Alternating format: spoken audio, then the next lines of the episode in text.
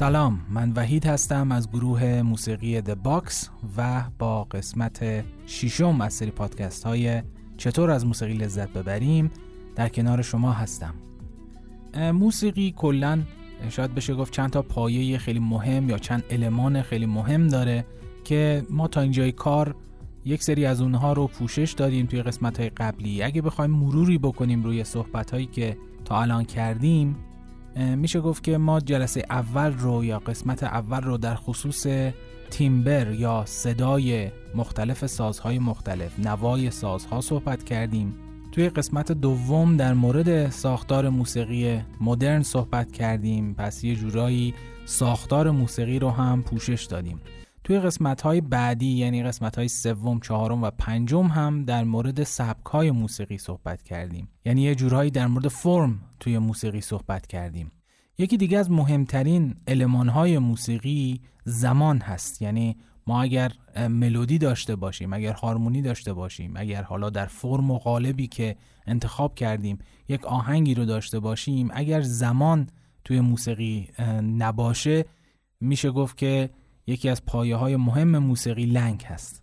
البته هستند سبکایی که حالا به اون صورت کلاسیک زمان توی اونها تعریف نشده ولی خب ما در مورد حالت کلی و حالت عمومی موسیقی می‌خوایم صحبت بکنیم و یکی از پایه های مهمش زمان هست. پس این قسمت رو ما در مورد زمان و به طور خاص در مورد کسر میزان و ریتم صحبت خواهیم کرد.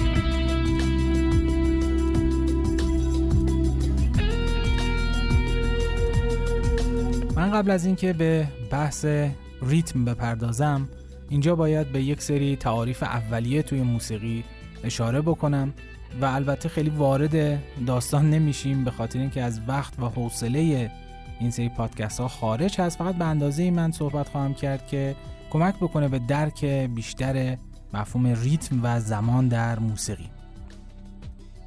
همونطوری که ما برای زمان در حالت کلی یک سری واحدهایی داریم در موسیقی هم همینطوری هست. مثلا اگر در حالت کلی به زمان نگاه بکنیم کوچکترین واحدی که توی زمان داریم حالا به صورت استاندارد ثانیه هست. و این ثانیه ها در کنار هم تشکیل یک واحد بزرگتری رو میدن به اسم دقیقه و این دقیقه ها هم خب مسلما در کنار هم ساعت رو تشکیل میدن و همینجوری این واحد بزرگتر و بزرگتر میشه. توی موسیقی هم اولین واحد زمان ضرب هست و این ضرب ها یا بیت ها در کنار هم یه واحد زمانی بزرگتری رو می‌سازن به اسم متر که حالا ما اون رو به عنوان میزان هم می‌شناسیم. پس میزان در حقیقت یک واحد زمانی هست برای ما توی موسیقی که قطعه موسیقی ما رو ملودی ما رو حالا هر بخشی از موسیقی ما رو به قطعات کوچکتر و مساوی تقسیم می‌کنه. پس میشه گفت میزان یک بسته های کوچکی هست که در کنار هم موسیقی ما رو تشکیل میدن و این میزان ها از ضرب های مختلفی تشکیل شدن. حالا این میزان از نظر طولی چه اندازه ای رو داره یا از چند تا ضرب تشکیل شده و یا کیفیت اون ضرب ها خودشون از نظر زمانی چطور هست؟ ما این رو با یک عدد یک کسر در ابتدای قطعه موسیقی روی خطوط حامل می نویسیم که خب کسر همونطور که می‌دونی یک صورت داره یه مخرج داره. این کسر برای ما نشون میده که این میزانهایی که درست کردیم این مترهایی که درست کردیم واحدشون چی هست و چه تعداد از اون واحد توی این میزان قرار می‌گیره. خب عددی که توی مخرج کسر هست برای ما کیفیت اون ضرب رو تعیین می‌کنه. اینکه ضرب ما از نظر طولی از نظر زمانی یا ارزش زمانی چه مقدار طول می‌کشه هر ضرب ما. پس مخرج برای ما نوع ضرب رو مشخص می‌کنه و صورت کسر برای ما تعداد ضرب رو مشخص می‌کنه. حالا برای اینکه ما مخرج کسر رو یا نوع ضربی رو که انتخاب کردیم بهتر بشناسیم من اینجا به ارزش زمانی نوت ها یک اشاره بکنم. خیلی چیز پیچیده ای نیست و شاید اونایی که کلاس موسیقی رفته باشن حالا یک سازی رو یاد گرفته باشن یا به طور کلی در مورد موسیقی تحقیق کرده باشن اولین چیزی هست که شاید توی کلاس های موسیقی آموزش داده میشه. ما برای اینکه ارزش زمانی نوت ها رو بتونیم تعریف بکنیم نیاز داریم که یک میزانی رو به عنوان میزان استاندارد معرفی بکنیم. با توجه به اینکه اکثر قطعاتی که در طول تاریخ نوشته شدن توی میزان های چهار ضربی بودن ما میایم یک میزانی رو به عنوان میزان استاندارد انتخاب می‌کنیم که از چهار ضرب تشکیل شده باشه. حالا یک نوتی رو در نظر بگیرید یا یک صدایی رو در نظر بگیرید که طول زمانیش یا ارزش زمانیش به اندازه این میزان چهار ضربی هست. یعنی ما یک صدایی داریم که یه جورایی چهار ضرب طول می‌کشه. به این نوت که شبیه یک دایره یا یه بیزی توخالی هست بهش میگن نوت گرد یا در زبان انگلیسی هول نوت. شاید تعریف انگلیسیش مقداری واضح تر باشه. وقتی میگیم هول نوت یعنی نوتی که تمام میزان رو در بر می‌گیره. حالا فرض بکنید که این نوت رو تقسیم بر دو می‌کنیم. یعنی یک صدایی رو داریم که به جای چهار ضرب اینجا دو ضرب طول می‌کشه. و این نوت رو اسمش رو گذاشتن نوت سفید یا در انگلیسی هفت نوت که باز می‌بینید که اسم هفت نوت که نوت نصف هست یک جورایی یعنی اینکه نوتی که ارزش زمانیش به اندازه نصف یک میزانه یا دو تا ضربه. این نوت هم شبیه چوب گلف هست که سر اون چوب گلف یا اون دایره سرش توخالی هست. حالا اگه نوتی رو داشته باشیم که از نظر زمانی فقط یک ضرب طول بکشه نواختنش اون موقع بهش میگن نوت سیاه یا کوارتر نوت یا همونجور که انگلیسیش میگه نوتی که یک چهارم میزان رو پر می‌کنه یا فقط یک ضرب طول زمانیش هست. این هم قیافه شبیه همون چوب گلف منتها با این تفاوت که داخل اون دایره انتهاییش سیاه هست یعنی تو پر هست دایرش حالا اگه هر ضرب رو توی میزانمون تقسیم بر دو بکنیم یعنی یک نوتی رو داشته باشیم یک صدایی رو داشته باشیم که توی هر ضرب دو بار نواخته میشه یعنی به اندازه نصف ضرب باشه. اون موقع به این نوت میگن چنگ که خب اسم انگلیسیش ایث نوت هست یا نوت یک هشتم که خب نشون میده که یک هشتم میزان رو پر می‌کنه. قیافه این نوت هم باز شبیه چوب گلفی هست که البته سرش یه حالت پرچم داره. شاید این شکل رو خیلی ها دیده باشن توی حالا جاهای مختلف. پس این نوت نوت چنگ هست. حالا اگه باز این نوت چنگ رو تقسیم بر دو بکنیم یعنی یک نوتی داشته باشیم یک صدایی داشته باشیم که در هر ضرب چهار بار نواخته بشه این نوت اسمش هست دولا چنگ.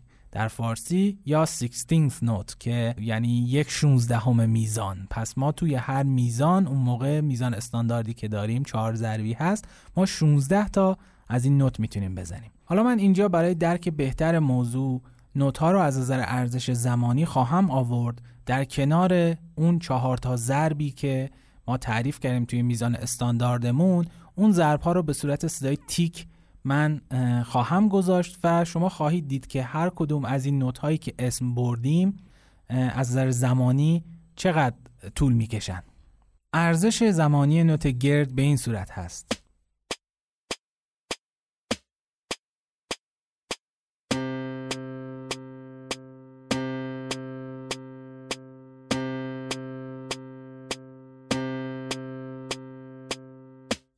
و ارزش زمانی نوت سفید.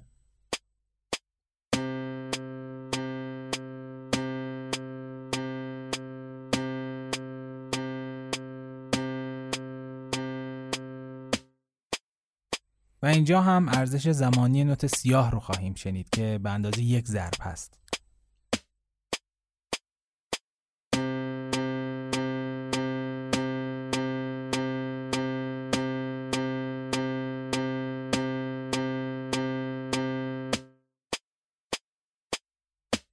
و اینجا هم ارزش زمانی نوت چنگ که تو هر ضرب دو بار نواخته میشه.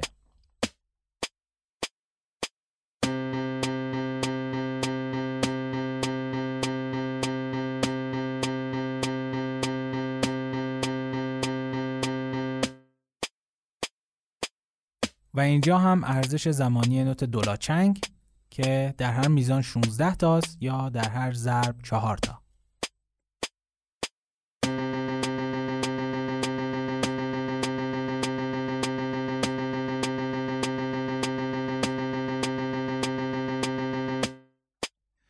خب البته ما نوتهایی هم داریم که از نظر ارزش زمانی خارج از این سیستم هست. یعنی یا از اینا کوچکتر هست یا اینکه از اینا بزرگتر هست از نظر زمانی. و ممکنه مثلا توی هر ضرب 16 تا نوت نواخته بشه که خیلی سریع میشه یا اینکه توی دو میزان یک نوت نواخته بشه که خیلی حالا از نظر زمانی آرومتر هست یا حتی بین اینها یعنی مثلا یک نوتی رو داریم که ارزش زمانیش مثلا یک ضرب و نیمه یا دو ضرب و نیمه. پس خیلی حالت خشک و بسته بندی شده و صفر و یکی نداره ارزش زمانی نوت ها و میشه اونا رو باش بازی کرد و کوتاهتر و بلندترشون کرد. که خب اینجا با توجه به اینکه ما نیاز نداریم به این موضوع خیلی من دیگه به این قضیه نمی‌پردازم. خب حالا که ارزش زمانی نوت ها رو دونستیم میریم سراغ کسر میزان دوباره. خب ما گفتیم توی مخرج کسر میزان عددی که نوشته میشه نوع ضربی هست که ما استفاده می‌کنیم تو میزان. یعنی طول هر ضرب رو برای ما مشخص می‌کنه. وقتی عدد مخرج ما چهار هست یعنی نوتی که به عنوان یک ضرب در نظر گرفتیم نوت سیاه هست. یعنی همون نوتی که طولش به اندازه هر ضرب بود. پس یعنی هر ضرب ما به اندازه یک نوت سیاه طول خواهد کشید. و اگر در مخرج عدد 8 رو داشته باشیم یعنی نوتی که انتخاب کردیم به عنوان مبنا نوت چنگ هست. یعنی اون نوتی که حالا نصف نوت سیاه بود. به این ترتیب وقتی میگیم یک میزانی چهار چهارم هست منظورمون این هست که توی یک میزان چهار نوت سیاه جا می‌گیره. وقتی میگیم سه چهارم هست یعنی توی اون میزان سه تا نوت سیاه جا می‌گیره. پس اون صورت کسر ما برای ما تعداد اون ضرب ها رو مشخص می‌کنه. حالا من اینجا یک سری از کسر میزان های مشهورتر رو به صورت خیلی ساده طوری که هر ضربش یک صدا داشته باشه براتون پخش خواهم کرد که شاید کمک بکنه برای درک بهتر کسر میزان. من اینجا صدای حت درام رو به عنوان صدای نوتمون در نظر می‌گیرم. حت توی ساز درامز در حقیقت همون دوتا سنچی هست که به صورت برعکس روی کله هم قرار گرفتن و حالا یا با پا نواخته میشه یا اینکه با چوب درام روش ضربه زده میشه. خب صداش رو الان خواهید شنید و باش آشنا خواهید شد. اول از همه کسر میزان چهار چهارم رو با هم خواهیم شنید که به اسم مارش هم معروفه چون مارش نظامی بر مبنای کسر میزان چهار چهارم هست و انقدر مشهور این کسر میزان چهار چهارم که توی موسیقی بهش کسر میزان common هم گفته میشه یا common time signature که یعنی کسر میزان معمول و مشهور و چیزی که خیلی مورد استفاده است. به همین ترتیب ما گاهی به جای عدد چهار چهارم یا کسر چهار چهارم حرف C رو قرار میدیم که همون اول common هست. و این رو اگه جایی دیدید بدونید که منظور همون کسر میزان چهار چهارم هست. این کسر میزان رو با هم بشنویم.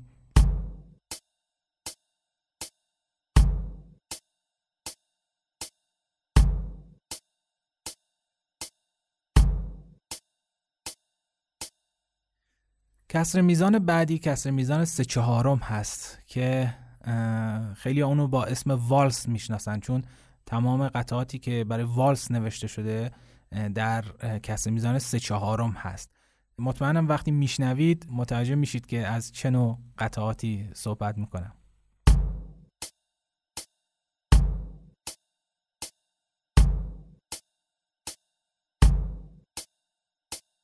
کسر میزان بعدی کسر میزان 6 هشتم هست که خیلی توی موسیقی غربی مورد استفاده قرار می‌گیره و برخلاف اون دوتا کسر میزانی که قبلا حالا صدای مترونومش رو شنیدید اینجا ما از نوت های چنگ به عنوان نوت مبنا استفاده می‌کنیم. به همین ترتیب می‌بینید که یه جوری تعداد ضرب های ما بیشتر میشه. یعنی اون طول ضرب های مقداری کمتر میشه و تعدادشون بیشتر میشه. پس میزان 6 هشتم رو هم اینجا مترونومش رو با هم بشنویم.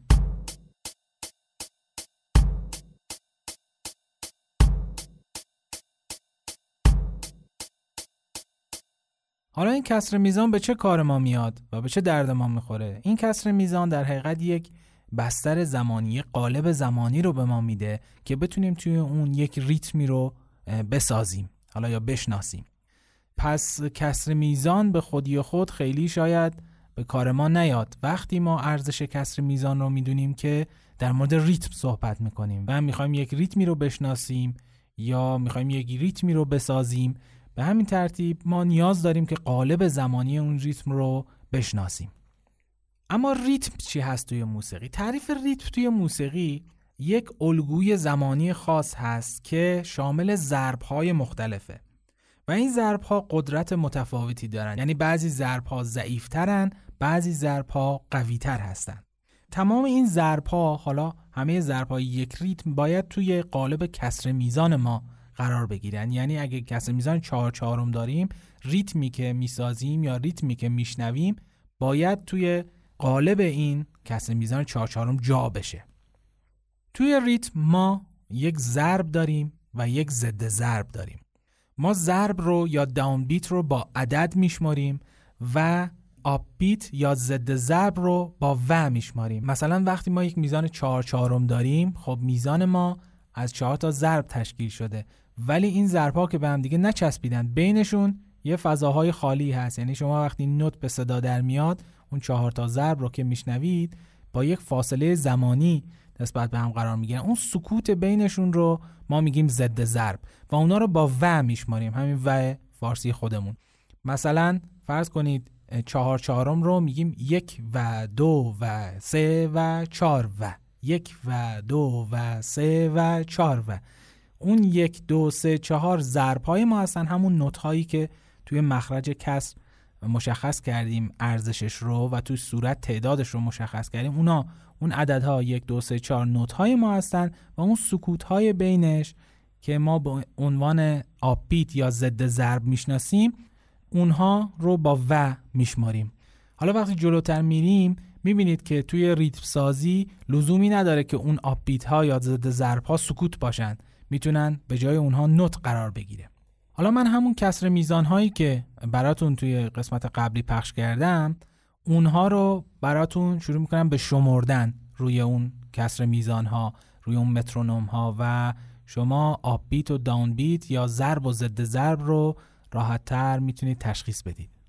یک و دو و سه و چار و یک و دو و سه و چار و یک و دو و سه و چار و یک و دو و سه و چار و یک و دو و سه و و دو و سه و یک و دو و سه و یک و دو و سه و یک و دو و سه و چهار و پنج و شیش و یک و دو و سه و چهار و پنج و شیش و یک و دو و سه و چهار و پنج و شیش و یک و دو و سه و چهار و پنج و شیش و در تعریف دیگه میشه گفت ریتم در حقیقت قرار دادن نوت‌ها، قرار دادن صداها و سکوت‌ها توی هر کدوم از این ضرب‌ها و ضد ضرب هاست یعنی ما می‌تونیم خب بی نهایت ریتم درست بکنیم با قرار دادن صداها توی ها یا توی ضد ها جاهاشون رو عوض بکنیم تو ضد ضرب های مختلف صدا قرار بدیم تو ضرب های مختلف صدا قرار بدیم یا سکوت قرار بدیم. پس خیلی انعطاف پذیری زیادی به ما میده برای ساختن ریتم. پس ریتم در حقیقت قرار دادن صداها و سکوت ها توی این ها و ضد ها هست. حالا من اینجا می‌خوام همین کار رو انجام بدم. یعنی میام یه کسر میزانی رو انتخاب می‌کنم اینجا 4 چهارم. کسر میزان 4 چهارم رو انتخاب می‌کنم و روی ضرب و ضد ها یا داون بیت ها و آپ بیت ها میام صدا قرار میدم. حالات مختلف. یه بار روی ضرب ها صدا قرار میدم یه بار روی ضد ضرب ها صدا قرار میدم و ترکیبی از این دوتا که شما بشنوید و ببینید چقدر میشه با این کسر میزان ساده با این ضرب های ساده میشه ریتما رو عوض کرد. من در ابتدا صدای حت رو یا صدای نوت مورد نظرمون رو روی ضرب ها قرار خواهم داد روی داون بیت ها و بعد جاشون رو عوض می‌کنم. این دفعه صدای حت رو نوتمون رو می‌برم روی آپ بیت ها یا روی ضد ضرب ها تفاوت این دوتا رو با هم بشنوید.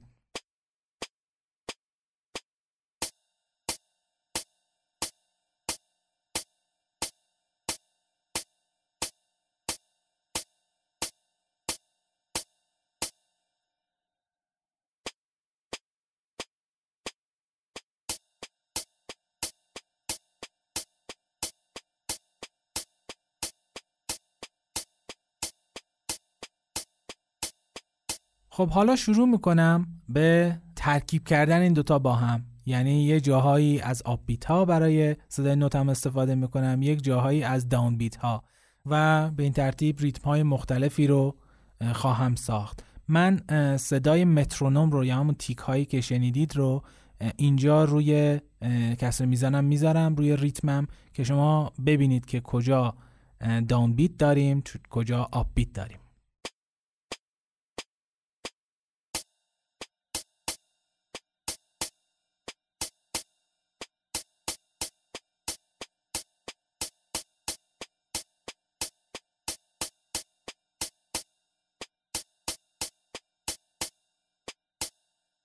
اینجا یه جورایی متوجه تفاوت کسر میزان با ریتم و رابطه اونها با هم شدیم. اما برای درک بهتر این موضوع من یک مثال ساده تر می‌زنم. فرض بکنید که توی یک مراسم عروسی هستید. توی مراسم عروسی معمولا مصطلح هست که یک عده‌ای گوشه نشستن و دارن دست می‌زنن و خب یک عده‌ای هم وسط دارن میرقصن.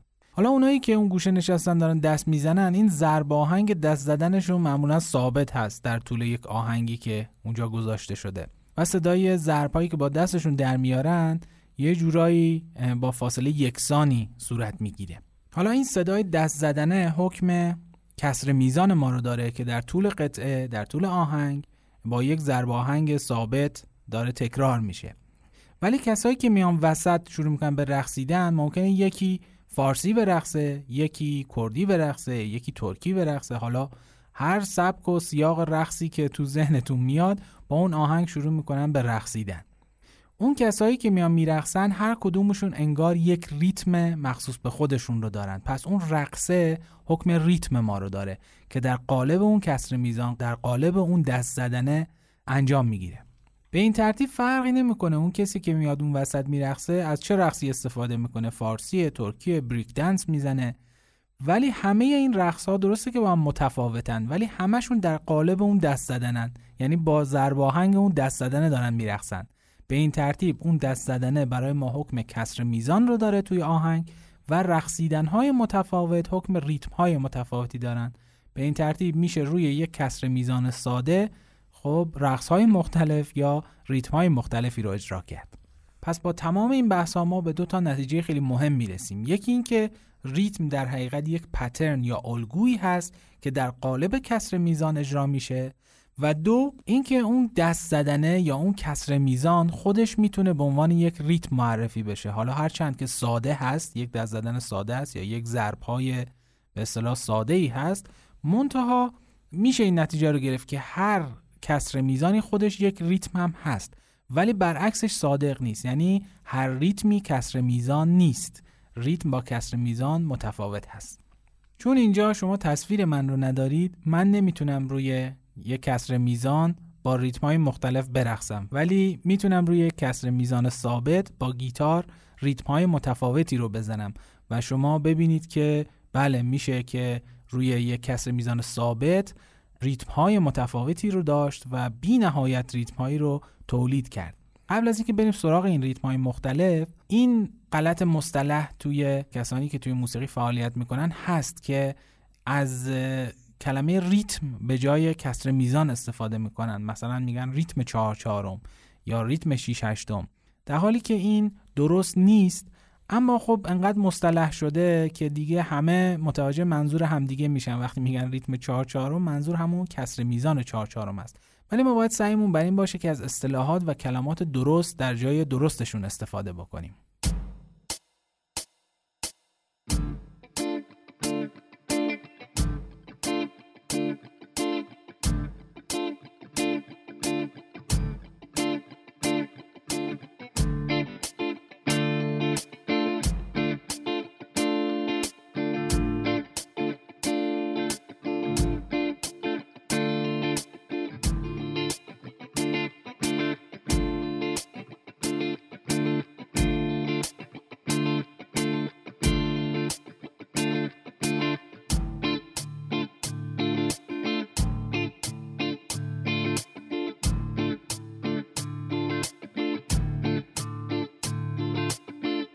خب حالا تا اینجای راه که اومدیم وقتشه که بریم سر اصل مطلب و اون هم روش تشخیص کسر میزان هر آهنگ هست.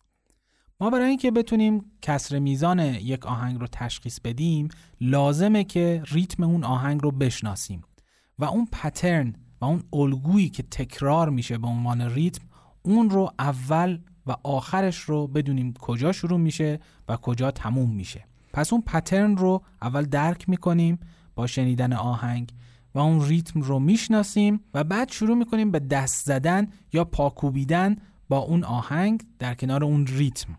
حالا اونجایی که ریتم شروع میشه یعنی برمیگرده به اون حالت صفر خودش از اول می‌خواد شروع بشه اونجا شروع می‌کنیم به شمردن و جایی که ریتم تموم میشه ما شمردنمون رو قطع می‌کنیم با همون ضرب دست زدن یا پاکوبیدن روی زمین. حالا من اینجا برای اینکه یه مقداری این موضوع براتون راحت تر بشه چند تا مثال می‌زنم و روی اون مثال ها شروع می‌کنم به شمردن و کسر میزان اون آهنگ رو براتون مشخص می‌کنم. اولین آهنگی که انتخاب کردم آهنگ شم اثر گروه Archive هست و من روش ضرب ها رو براتون میشمرم و کسر میزانش رو مشخص می‌کنم. همینطوری که میشنوید ریتم این قطعه به این صورت هست. دام دام دا دا دام دام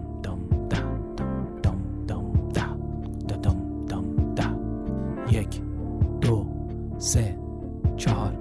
یک دو سه چهار. پس کسر میزان آهنگ چهار چهارم هست. چهار تا ضرب داریم.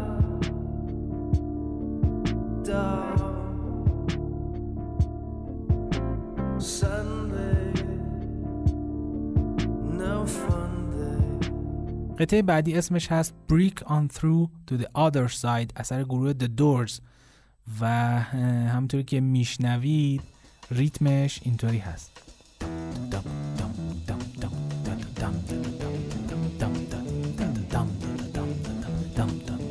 یک دو سه چهار یک دو سه چهار یک دو سه چهار این هم پس کسر میزانش چهار چهارم هست می‌بینید که متفاوت هست با ریتمی که قبلا شنیدید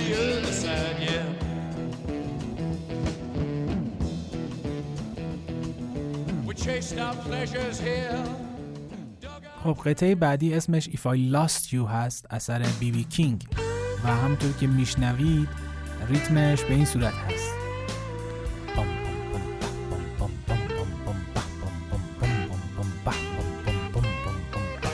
حالا شروع بکنیم بشماریم باهاش. یک دو سه چهار پنج شیش یک دو سه چهار پنج شیش یک دو سه چهار پنج شیش یک دو سه چهار پنج شیش یک دو سه چهار پنج شیش این هم پس کسر میزانش 6 هشتم هست.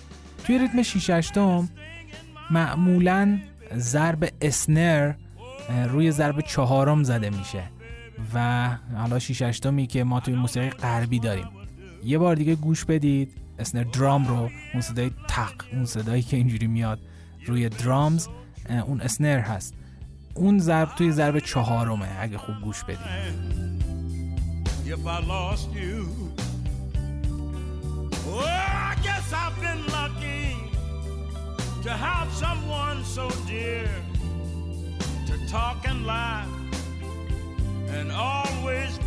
Cheer. قطعه بعدی تم اصلی فیلم پدرخوانده یا گادفادر هست و همونطوری که میشنوید ریتمش اینطوریه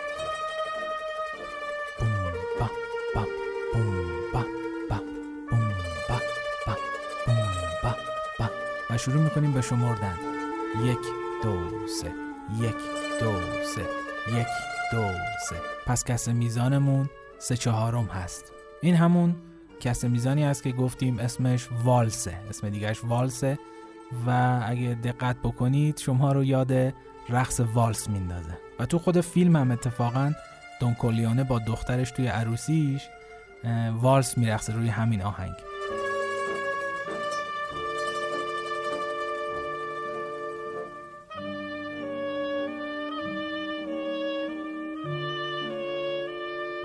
میریم سراغ یک مفهوم دیگه به اسم syncopation یا سنکوپ که توی ریتم خیلی خیلی مهم هست و واقعا کلی از ریتم های شرق و غرب همشون داخلشون syncopation داره. syncopation به صورت ساده یعنی قرار دادن نوت ها قرار دادن صداها روی upbeat ها و روی جاهایی که جز ضرب اصلی نیستن و جز ضد ضرب هستن. یعنی ما بیایم از نوت ها و صداها که برای ریتم سازی استفاده می‌کنیم اونها رو روی بخشای ضد ضرب کسر میزان قرار بدیم. حالا این تعریف خیلی سادهش هست و ما اگه بیایم حتی اون ضد ضرب هایی رو که قبلا صحبت کردیم که با و خونده میشن مثلا یک و دو و سه و چهار و حتی بین اون یک و و بازم یک فضایی هست که اون هم حتی می‌تونیم ریزتر بکنیم و اون هم یک جور ضد ضرب محسوب میشه. یعنی این فاصله این ضرب ها رو به فواصل کوتاهتری تقسیم بکنیم. به جای اینکه دو تا فاصله داشته باشیم چهار تا فاصله داشته باشیم و معمولا به جای اون فاصله های کوچیکتر از کلمه ای استفاده می‌کنن. مثلا یک ای و دو ای و سه ای و چهار ای و یک ای و دو ای و سه ای و چهار ای و. می‌بینید که حتی بین اون عدد و و هم یک ضد ضرب دیگه قرار دادیم. syncopation میاد نوت رو می‌ذاره روی اینها. حالا چه روی اون و ها چه روی اون ای ها و لزوما روی همه اونا هم قرار نمیده. هر جا که دلش خواست بسته به اون ریتم بسته به اون نوع ریتمش جاهای مختلف قرار میده. ولی تاکید بیشترش روی اون بخش های ضد ضرب هست. ریتم های ضد ضرب ریشهشون برمیگرده به کشورهای آفریقایی. جایی که رقصیدن خیلی باب بوده. و مراسمات مذهبی و مراسمات فرهنگیشون با رقص و حالا آواز و دور هم جمع شدن بوده. توی موسیقی آفریقا شاید بگیم مهمترین ساز سازهای کوبه‌ای هستند یعنی سازهایی که شاید نقش اصلی رو توی ریتم سازی برای ما ایفا می‌کنن. به همین ترتیب آفریقایی ها شاید بشه گفت یکی از ملت هایی هستند که توی زمینه ریتم واقعا خبره هستند و ریتم های خیلی عجیب غریبی دارن که شاید بشه گفت 99 درصدشون بر پایه همون syncopation یا سنکوپ ساخته میشه. این ریتم های آفریقایی به مرور وارد مناطق دیگه ای شدن وارد حتی خاورمیانه شدن بعد وارد اروپا شدن حتی و بعد از طریق اروپا رفتن به آمریکا و توی آمریکای جنوبی مثل کشورهای مثل برزیل کشورهای مثل کوبا این ریتم ها رفتن اونجا اصلا یک شکل و شمایل تازه تری به خودشون گرفتن و تبدیل شدن به یک سری ریتمایی که ما بعدا در موردشون صحبت می‌کنیم. ریتمای خیلی مهمی هستن. پس میشه گفت یک جورهای ریتمای سنکوبدار ریشهشون و شروعشون از قاره آفریقا بوده. یکی از خصوصیت های مهم ریتمای سنکوپ‌دار القای حس رقص هستند به شنونده. یعنی وقتی شما اون ریتم های سنکوپ‌دار یا syncopation رو گوش می‌دید احساس رقصیدن توی شما به وجود میاد. و این از همون فرهنگ آفریقا اومده که رقص جز جدایی ناپذیر اون هست. من اینجا یک ریتم خیلی ساده بر پایه کسر میزان چهار چهارم می‌سازم و ریتمی که ضربهاش سر ضرب هست و یک ریتمی می‌سازم که syncopation هست. یعنی از سنکوپ استفاده شده توش. این تفاوت رو شما می‌بینید و اون احساس رقصیدنی که تو آدم به وجود میاد هم با شنیدن این ریتم دومیه بیشتر درکش می‌کنید. ببینید وقتی ریتم اول رو گوش میدیم خیلی آدم حس رقصیدن بهش القا نمیشه. ولی با شنیدن ریتم دوم که سنکوب دار هست این احساس توی آدم به وجود میاد.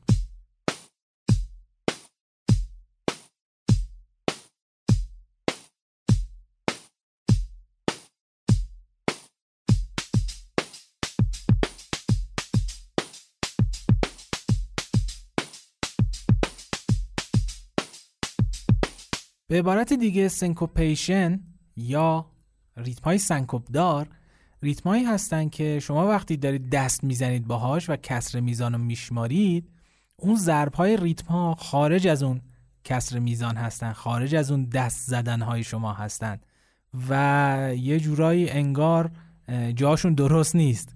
ولی وقتی اینو به صورت کلی گوش می‌دید به صورت یک ریتم کامل گوش می‌دید می‌بینید که نه اینجوری نیست و همون تعریف ریتم که یک الگوی تکرار شونده در قالب کسر میزانه توش هست و هرگز این ریتم از کسر میزان خارج نمیشه. یعنی از این دست زدن شما از این ضرب آهنگ دست زدن شما خارج نمیشه و کاملا داخل کسر میزان خودش هست مونتا جای اون ضرب ها جای اون بیت هایی که انتخاب شده برای این ریتم روی ضرب های کسر میزان نیست و بین اونهاست و همین معنی سنکوپ هست.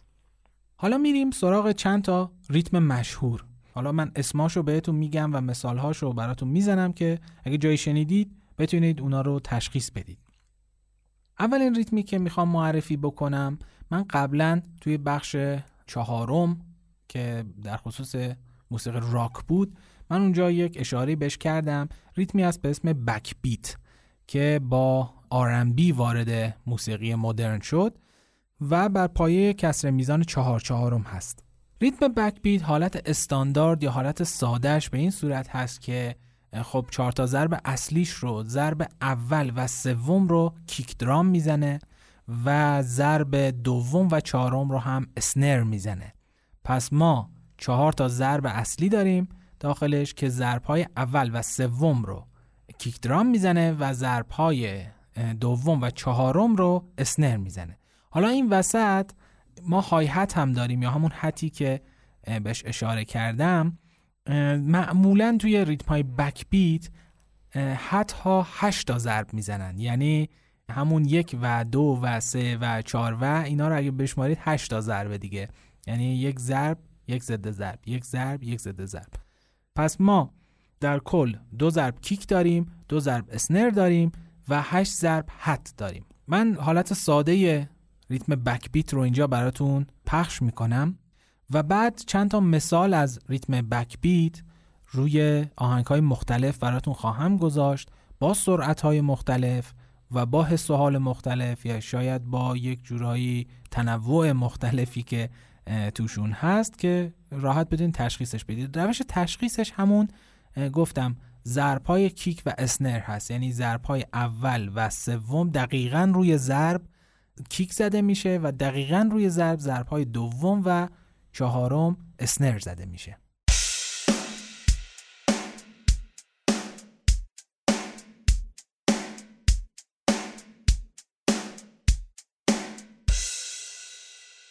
مثال اول قطعه از خواب پریدن اثر کینگرام هست که همونطور که میشنوید ریتمش چهار چهارم هست و ریتم بک بیت هست. کیک سنر کیک سنر کیک سنر کیک سنر یک دو سه چهار یک دو سه چهار یک دو سه چهار یک دو سه چهار نمی‌تونم بسوزونم حتی توی جهنم. قطعه بعدی اسمش هست When the Levy Bricks اثر گروه لید زپلین و این هم ریتم بک بیته ولی یه مقداری توش سینکوپیشن به وجود آورده. و ضرب های کیک رو جاشون رو یه مقداری تغییر داده با هم بشنویم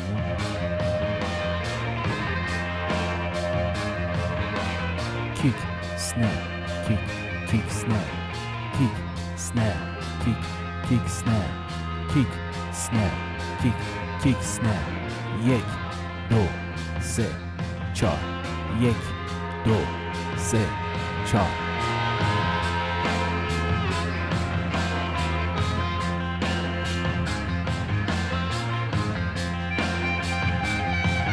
ریتم مشهور بعدی ریتم شافل هست که من توی بخش سوم سری پادکست ها در مورد صحبت کردم. توی اونجایی که در مورد بلوز و جاز صحبت می‌کنم اونجا یک اشاری به ریتم های شافل کردم. ریتم شافل یک ریتمی هست که بر پایه کسر میزان چهار چهارم هست و اگه بخوایم توضیحش بدیم من گاهن این رو یا به صورت یک چرخی در نظر می‌گیرم که به جای اینکه محورش وسط باشه یه مقداری محورش متمایل ها را به طرفین هست. و این چرخه وقتی میچرخه یه جورایی انگار داره لنگ می‌زنه و یه جاهایی تندتر میچرخه یه جاهایی آرومتر میچرخه. یا اینکه گاهی اینجوری تصورش می‌کنم که انگار یه آدمی داره راه میره با یه ریتم خاصی و پاش رو زمین می‌کشه. یکی از پاهاش رو زمین می‌کشه و این یه جوری اون حس کرختی خاصی رو به اون راه رفتن اون آدم میده و توی ریتم shuffle هم اینجوریه. وقتی شما گوشش می‌دید یه جایی انگار داره آرومتر از اون چیزی که باید زده میشه. ما ریتم shuffle رو در ابتدا توی بلوز دیدیم وارد جاز شد و یکی از ریتم هایی هست که syncopation یا سنکوپ داخلش هست. و مسلما همونطوری که گفتم shuffle هم ریتمی هست که پایه ریتم آفریقایی داره. تقریبا همه موزیسین های سبک بلوز و جاز و حتی راک که داخلش گاهی شافل استفاده میشه معتقدن که شافل رو باید حس کرد و قابل نوشتن شاید به اون صورت نیست نوت نویسی شاید نمیشه به این راحتی ها و باید حسش کرد شافل رو و هیچکی نمی‌تونه بگه که شافل چه اندازه اون کرختیه و اون سینکوپیشن رو داره. و هر نوازنده شاید شافل رو یک جوری بزنه. یعنی شما یک آهنگ بلوز رو مثلا به چند تا نوازنده درامز بلوز بدید ممکنه هر کدوم شافلش رو یه اندازه در نظر بگیرن. یه عده اون کرختی رو بیشتر ایجاد بکنن یه عده کمتر. پس خیلی نمیشه یه کیفیتی هست که نمیشه خیلی با عدد و رقم اون رو بیان کرد برای نوازنده. و یک نکته مهم دیگه که در مورد shuffle هست این هست که وقتی سرعت موسیقی ما بالا میره یا تمپوی موسیقی ما بالا میره shuffle نزدیک میشه به ریتم backbeat یا ریتم هایی که شبیه backbeat هستن یعنی ریتم هایی که syncopation ندارن. یعنی هرچی سرعت شما میره بالاتر اون syncopation یا سنکوپ آروم آروم حذف میشه.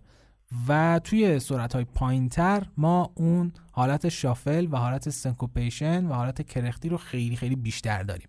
پس این حالت شافل یا شافلیت اگه بخوایم اصطلاح براش بسازیم با بالا رفتن سرعت موسیقی ما کاهش پیدا می‌کنه.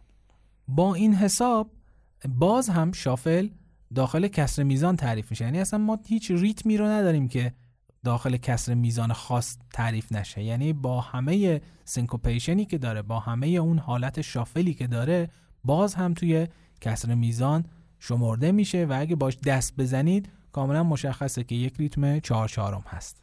اینجا من یک ریتم بک بیت رو در کنار یک ریتم شافل قرار میدم با سرعت یکسان و با کسر میزان یکسان که جفتشون چهار چهارم هستن. و شما می‌بینید که دقیقا وقتی از shuffle حرف می‌زنیم از اون حس shuffle حرف می‌زنیم منظورمون چی هست؟ به صدای hat ها گوش بدید توی دوتا ریتم و ببینید که hat ها چجوری حرکت می‌کنن. برخلاف backbeat توی shuffle hat ها صداش کاملا متفاوت هست و دارای syncopation هست.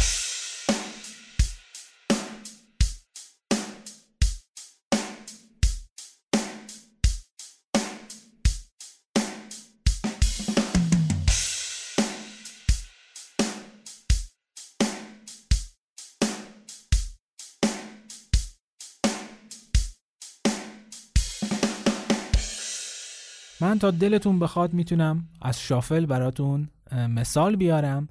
اینجا یه قطعه بلوز رو انتخاب خواهم کرد و یه قطعه جاز رو انتخاب خواهم کرد که ریتم شافل دارن و اون ریتم ها رو براتون روش مشخص می‌کنم و باهاش میشمارم. خب قطعه اول قطعه لانسام ویسل بلوز هست اثر فردی کینگ که همونطور که میشنوید ریتم شافلی داره. اگه با دقت گوش بدید می‌بینید درامز چجوری داره ریتم می‌زنه؟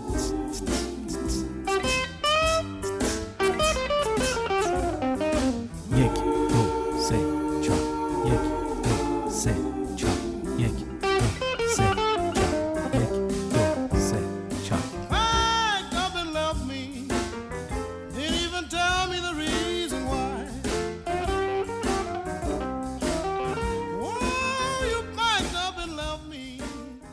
قطعه بعدی اسمش هست Something Else اثر بال که یه قطعه جز هست و یه مقدارش سرعتش بالاتر از قطعه قبلی هست ولی باز هم همون ریتم شافل رو داره تو خودش. گوش بدید باز.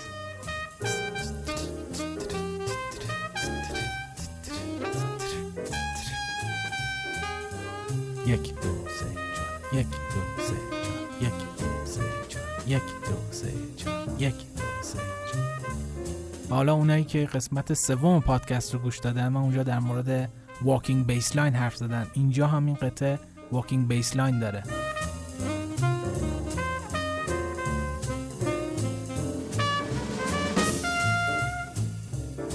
ریتم های مشهور بعدی ریتم های منطقه آمریکای جنوبی هستن یا ریتم های لاتین.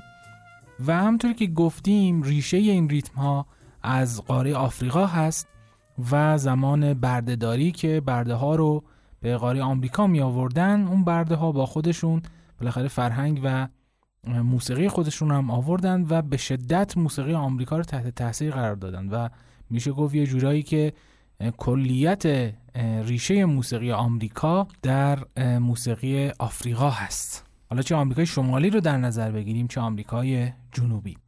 شاخصه اصلی ریتم های آمریکای جنوبی یا ریتم های لاتین وجود سنکوپ و syncopation هست. توی این ریتم ها ما یه الگوهای ریتمیکی داریم به اسم clave.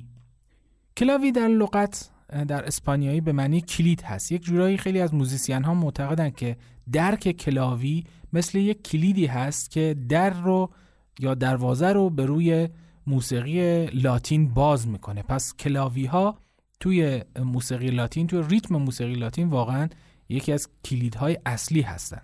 ما دو تا کلاوی خیلی مهم داریم که تمام ریتم های لاتین بر پایه این دوتا کلاوی ساخته میشن. اولی سون کلاوی هست و دومی رومبا کلاوی. این دوتا یک تفاوت خیلی کوچیک با هم دارن اما این تفاوت کوچیک باعث میشه که خیلی ریتم های مختلفی از هر کدومشون بیاد بیرون.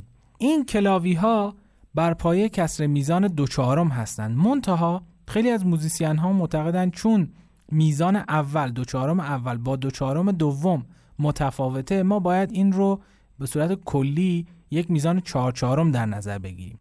منتها خود اهالی منطقه لاتین موزیسین هاشون معتقدن که نه این یک ریتم دو چهارم هست و هر ریتمی که بر پایه این ساخته میشه باید در زمره دو چهارم قرار بگیره. به همین ترتیب به این اجماع رسیدن که کلاوی ها یک جورهایی توی میزان چهار چهارم قرار می‌گیرن منتها باید اونها رو به صورت دو تا بسته دو چهارم کنار هم تصور بکنیم. حالا من اینجا کاری که انجام میدم این هست که این کلاوی ها رو یعنی سون کلاوی و رومبا کلاوی رو کنار هم براتون پخش می‌کنم. چطوری؟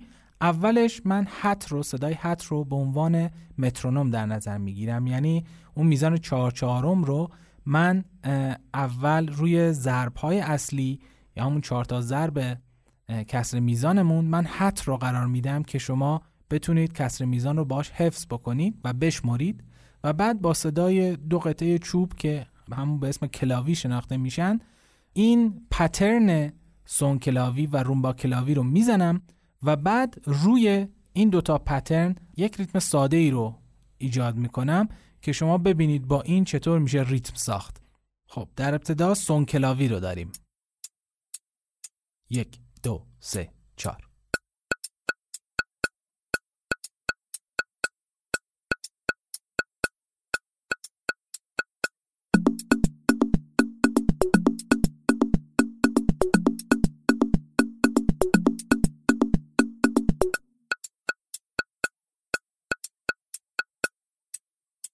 حالا رومبا کلاوی.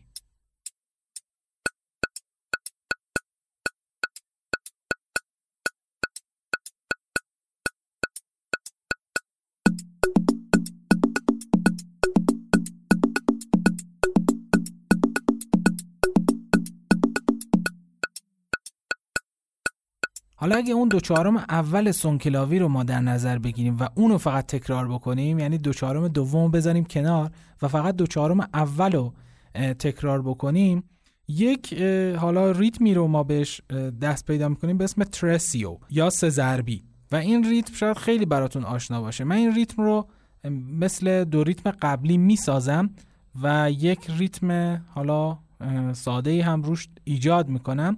و شاید اینجوری بدونید منظور من دقیقا از ترسیو چی هست که خیلی توی موسیقی پاپ مورد استفاده قرار می‌گیره. بشنویم با هم.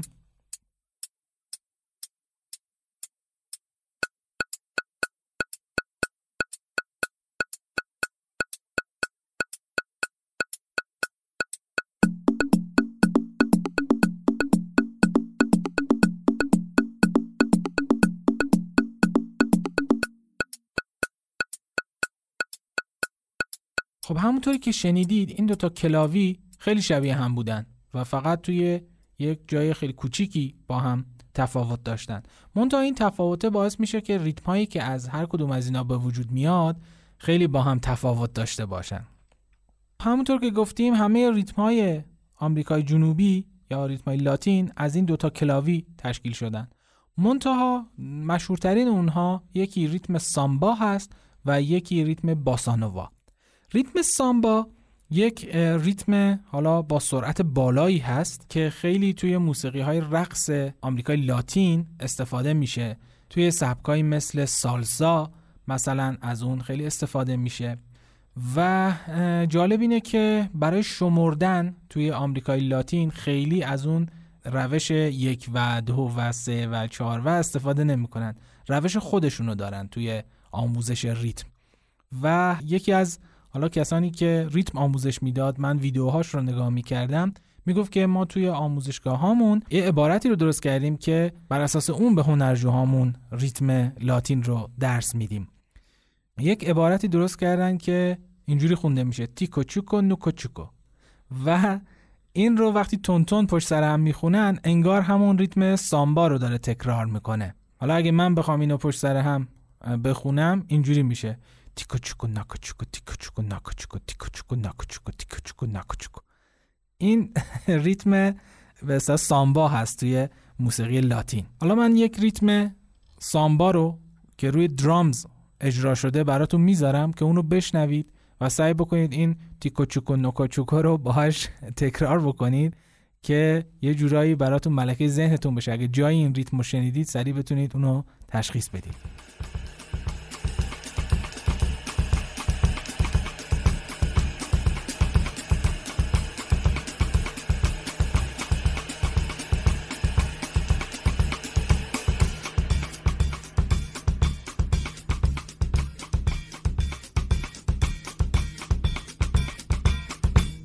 ریتم مهم بعدی ریتم باسانووا هست. خیلی معتقدن که باسانووا از سامبا مهمتره توی موسیقی. اگرچه سامبا از باسانووا قدیمی تره برمیگرده به اوایل قرن بیستم و این در حالیه که باسانووا توی دهه 50 ساخته شده و یه مقدار جدیدتر هست از سامبا.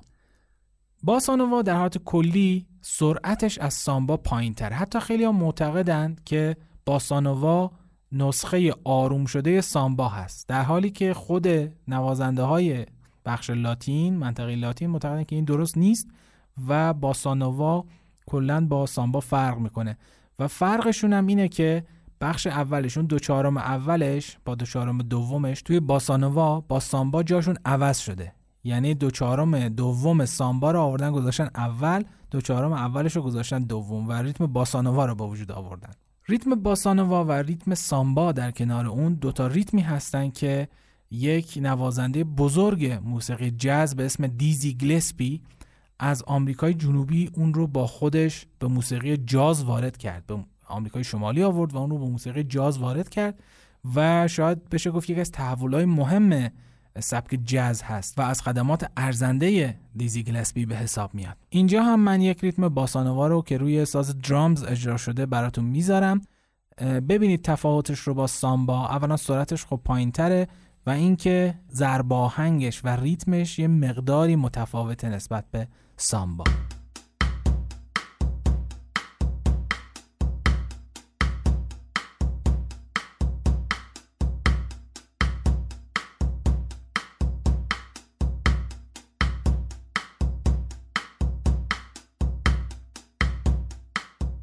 خب اینجا من یک قطعه موسیقی رو که در ریتم سامبا نوشته شده براتون پخش می‌کنم و سعی بکنید اون ریتم سامبا رو توش تشخیص بدید و بعد از اون یک قطعه رو در سبک جاز با ریتم باسانوا براتون پخش می‌کنم. تو خاطرتون باشه که ریتم باسانوا یکی از ریتم های مهم سبک جاز هست و خیلی از نوازنده ها و های سبک جاز توی این ریتم آهنگسازی کردن و قطعاتی رو تولید کردن. با هم بشنویم این دوتا قطعه رو.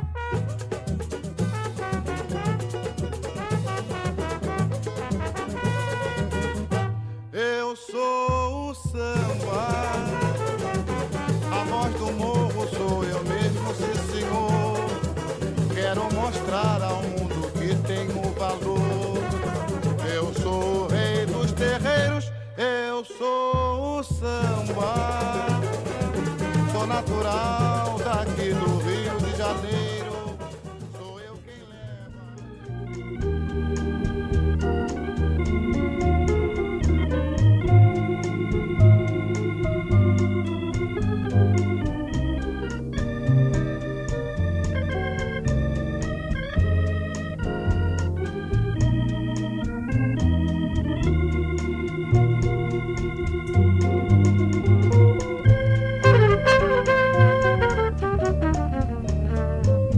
احساس می‌کنم که خیلی راه دوری رو رفتیم. بهتر برگردیم به کشور خودمون و یکی از ریتم های مشهور کشور خودمون رو هم بررسی بکنیم.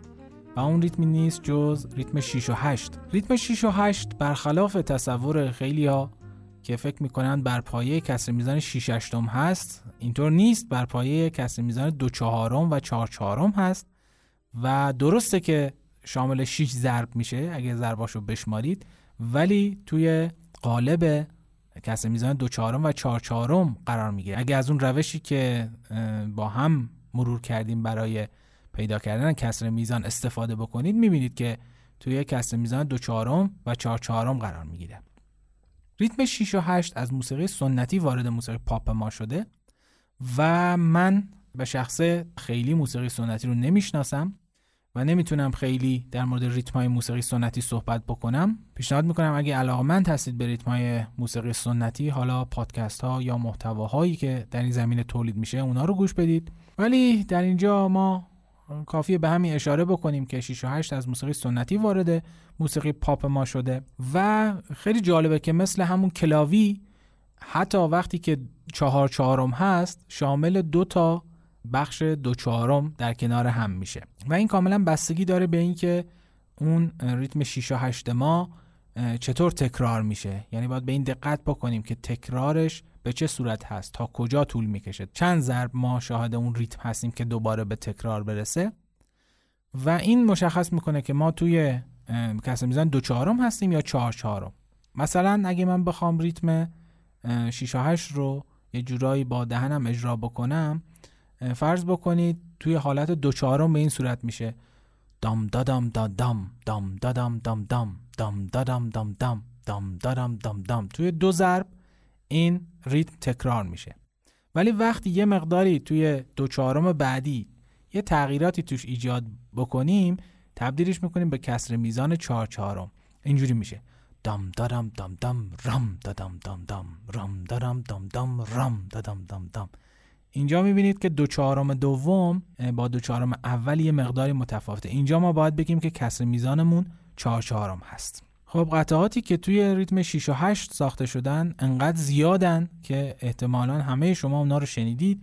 باز با این حال من اینجا یه قطعه ای رو که از ریتم 6 و 8 استفاده می‌کنه براتون پخش خواهم کرد که این ریتمم بشناسید.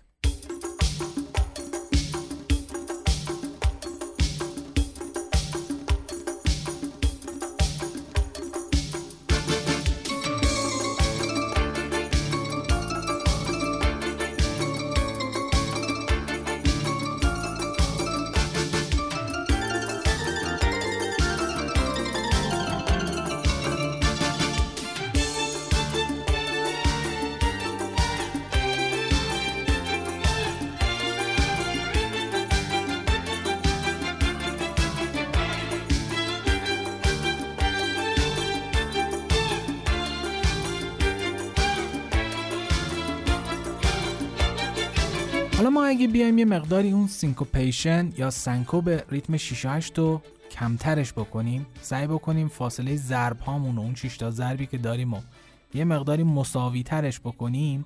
اینو نزدیک می‌کنیم به ریتم 6 8 غربی که قبلا شنیدین نمونه اون رو. به این ترتیب ما یک ریتمی رو خواهیم داشت که توی اصطلاح آماتوری و اصطلاح عامیانه بهش میگن 6 8 سنگین. که خیلی از ترانه ها خیلی از آهنگ ها روی اون ساخته شده. من این ریتم رو براتون اجرا می‌کنم با گیتار و مسلما متوجه خواهید شد که از چه ریتمی صحبت می‌کنم چون خیلی از کسانی که تازه می‌خوان گیتار رو یاد بگیرن جزو اولین ریتمایی هست که توی آموزش گیتار آموزش گیتار پاپ بهشون نشون میدن.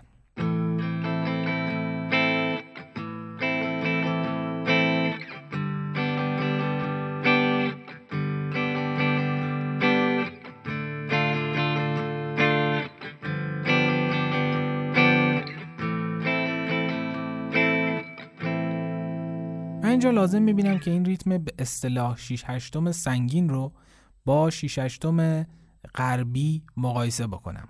اینجا شما ریتم 6 هشتم غربی رو میشنوید که اگه با دقت بهش گوش بدید می‌بینید که ضرب اسنر درام ما روی ضرب چهارم است. اگه باش بشمارید یک دو سه چهار پنج شیش رو می‌بینید که وقتی که عدد چهار رو می‌خونید ما روی درامز ضربه اسنر رو داریم.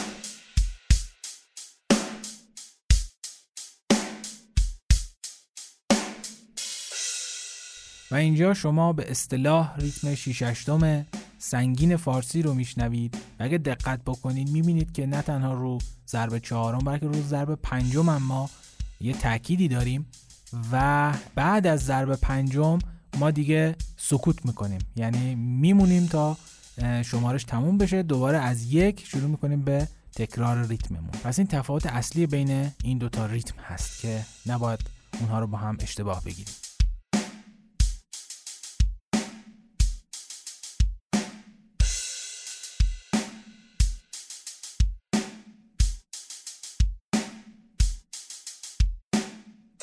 نکته ای که اینجا من لازم می‌دونم یک اشاره بهش بکنم بحث کسر میزان ها و ریتم های لنگ هست. ریتم های لنگ ریتم هایی هستند که بر پایه کسر میزان های نامتعارف تر ساخته میشن. کسر میزان هایی مثل مثلا پنج چهارم هفت چهارم هفت هشتم نمی‌دونم نه هشتم و امثال هم. خصوصیتی که کسر میزان های لنگ دارن این هست که نمی‌تونیم اونا رو تقسیم بکنیم به دو تا بخش. یعنی مثلا شما اگه چهار چهارم رو در نظر بگیرید چهار چهارم رو میشه به دو تا دو چهارم تقسیم کرد و این دو بخش با هم برابر هستند شیش هشتم رو میشه به دو بخش سه هشتم تقسیم کرد و این سه هشتم ها با هم برابر هستند اما مثلا هفت چهارم رو اگه بخواید تقسیم بکنید به دو تا بخش یه بخشمون میشه چهار چهارم یه بخشمون میشه سه چهارم. و این دوتا نسبت به هم متفاوت هستن و بخش دوم ناقصتر از بخش اوله. به همین دلیل به این ریتما میگن ریتم لنگ. یعنی یه جورایی انگار که دارن لنگ می‌زنن. ریتم ها و کسر میزان های لنگ توی موسیقی سنتی ما خیلی استفاده میشن. شاید از مهمترین ریتم های موسیقی سنتی ما ریتم های لنگش باشن. ولی این به این معنی نیست که توی موسیقی غربی ما این ریتم ها رو نداریم. به خاطر همین من اینجا دو تا قطعه رو انتخاب کردم که روی کسر میزان های لنگ هستن دارای ریتم های لنگ هستن و شما با شنیدن اونها خیلی راحتتر می‌تونید این مبحث رو درک بکنید. آهنگ اول آهنگ Money هست از پینک فلوید که روی کسر میزان هفت چهارم ساخته شده و آهنگ بعدی آهنگ Vicarious هست از گروه Tool که روی کسر میزان پنج چهارم ساخته شده. یک دو سه. چهار پنج شیش هفت یک دو سه چهار پنج شیش هفت یک دو سه چهار پنج شیش هفت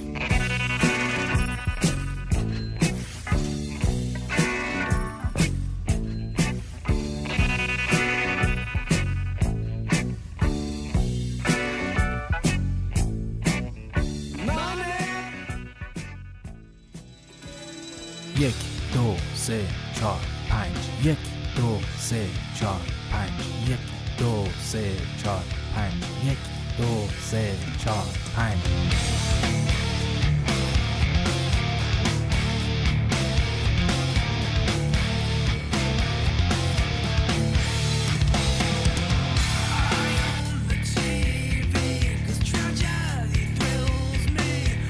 واقعیت اینه که میشه گفت به تعداد موزیسین ها شاید ما ریتم داریم. یعنی هر موزیسیانی بالاخره یک ریتمی رو معرفی کرده به موسیقی و به تعداد فرهنگ ها به تعداد کشورها به تعداد شهرها حتی به تعداد اقوام ما ریتم های مختلفی داریم و خیلی راحت میشه رفت گشت و ریتم های مربوط به هر منطقه رو پیدا کرد و با اونا آشنا شد. مسلما در قالب زمان این پادکست نمی گنجه که ما بخوایم ریتم های خیلی زیادی رو اینجا پوشش بدیم و من به همین مباحثی که بهش اشاره کردم بسنده می‌کنم امیدوارم کمک بکنه به شما برای شناختن کسر میزان آهنگ های مختلف و موسیقی که گوش می‌دید و لذت بردن بیشتر از اونها.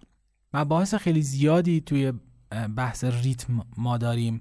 مباحث پیچیده‌ای مثل polymetric و polyrhythmic که من اینجا بهش اشاره نکردم اما بنا دارم که توی قسمت جداگونه حالا در آینده به مبحث polyrhythm و polymeter بپردازم چون یکی از بحثایی هست که توی موسیقی مدرن خصوصا موسیقی راک و متال خیلی ازش استفاده میشه. و خوشحال خواهم شد اگر شما ریتمی رو می‌شناسید یا از شنیدنش لذت می‌برید اون رو با ما توی بخش کامنت ها به اشتراک بذارید که ما هم بتونیم از ریتم مورد علاقه شما لذت ببریم. در نهایت من یه قطعه رو براتون پخش خواهم کرد که تنظیم دوبارش از خود من هست. قطعه دریق از فرامرز اصلانی که من اون رو حالا به سبک و سیاق خودم تنظیم مجدد کردم و بازخانی کردم و یه جورایی میشه گفت خانش من از این قطعه خیلی خوب هست از فرامرز اصلانی. امیدوارم شما هم ازش لذت ببرید. ریتم این قطعه ریتم باسانوا هست و سعی بکنید اون رو تشخیص بدید باهاش بشمارید کسر میزان رو. و در نهایت توی بخش انتهایی قطعه من از ریتم بکبیت استفاده کردم ریتم رو تغییر دادم و اون رو هم بشنوید و اون رو هم سعی بکنید باهاش بشمارید و کسر میزانش رو تشخیص بدید. امیدوارم از این قطعه هم لذت ببرید و شب و روز خوبی داشته باشید و به موسیقی گوش دادن ادامه بدید.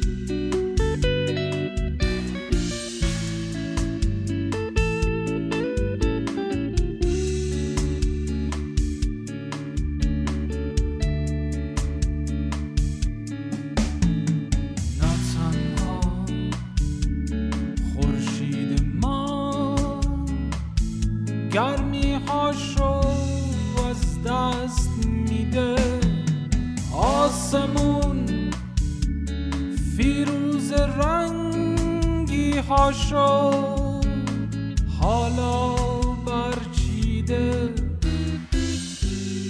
خدایا این مردم کوکی چی میگن؟